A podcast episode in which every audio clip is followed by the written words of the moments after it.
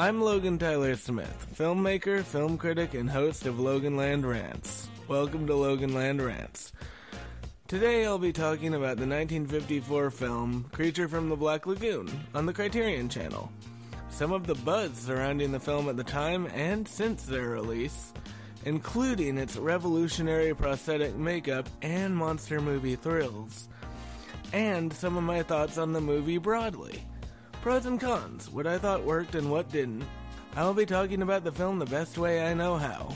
Welcome to Loganland Rants.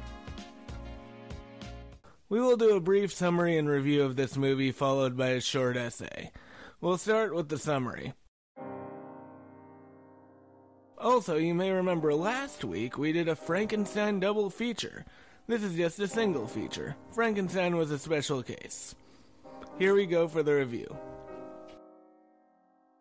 In Creature from the Black Lagoon, a group of scientists voyage through the Amazon jungles to find a mysterious prehistoric creature.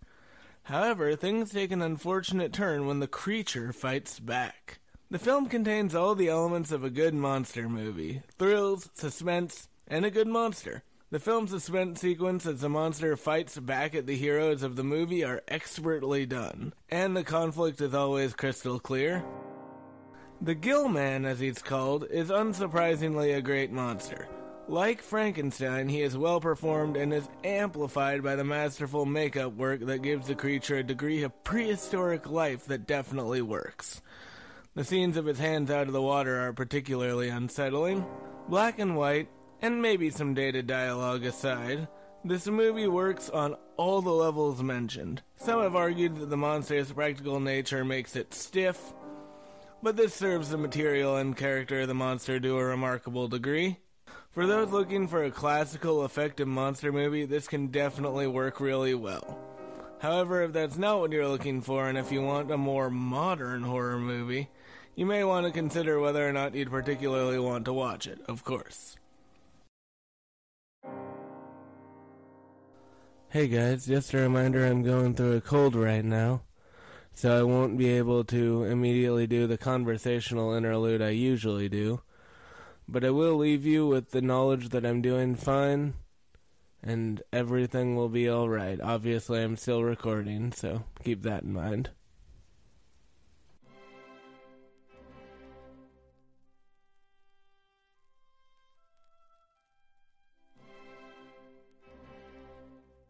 Now, a short essay on something Creature of the Black Lagoon does exceptionally well. Make a great underwater sequence. Want to know how to write a great underwater sequence? Well, then Creature from the Black Lagoon may be the film for you. In addition to the many on land suspense sequences, the film has well done and thrilling underwater sequences that, independent of the technology required for such a sequence, works very well. The cinematography, makeup, and performance all work well to create a mesmerizing collage of images. The cinematography, technology aside, is very effective. The lighting, framing from the monster's perspective, and editing all come together in sequence to create a scene where the monster is a voyeur looking at the hero's love interest. It's also so seamless that it can make you forgive any perceived flaws or technological limitations you'd think modern movies wouldn't have even if they definitely do.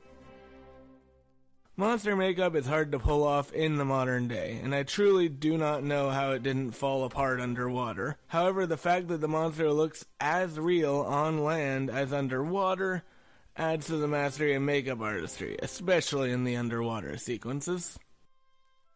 As the cinematography, at least in that voyeur scene, is primarily from the monster's perspective, the concept is only as good as the monster's performance. The physical acting really is sold well by the performers.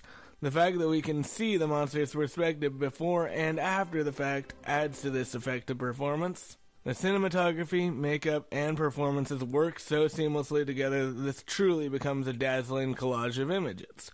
It works so well together that it makes you realize why classic cinema is important. Classic cinema isn't just a time machine to another era, it's a truly thrilling and exciting time underwater. Obviously, as you gathered, the main lessons we learned from this movie are how to make a great monster and how it interacts with the awesome underwater sequences. These are the places where the movie really shines. The light shines on the creature from the Black Lagoon. Hey guys, just a reminder I'm going through a cold right now, so I won't be able to immediately do the conversational interlude I usually do. But I will leave you with the knowledge that I'm doing fine and everything will be alright. Obviously, I'm still recording, so keep that in mind. Special thanks to the Criterion Channel for making this film available at the time I watched it. Here's what else you need to know today in showbiz. Aaron Sorkin, the screenwriter behind The Social Network, experienced a stroke last November, likely due to high blood pressure. He has since quit smoking. The Daniels, the visionaries behind Everything Everywhere All at Once and Swiss Army Man, are working on a new Star Wars series, and I'll be looking forward to see how that turns out. Also, Billie Eilish, a musician behind a hit called Bad Guy, is making her acting debut in an Amazon Prime original movie, Swarm. Today's episode was mixed in Audacity, edited in Adobe Premiere Rush, and engineered by the host with original music from Bensound, Mozart, and Beethoven, also remastered by the host. With Logan Land Rants, I'm Logan Tyler Smith. See you next time.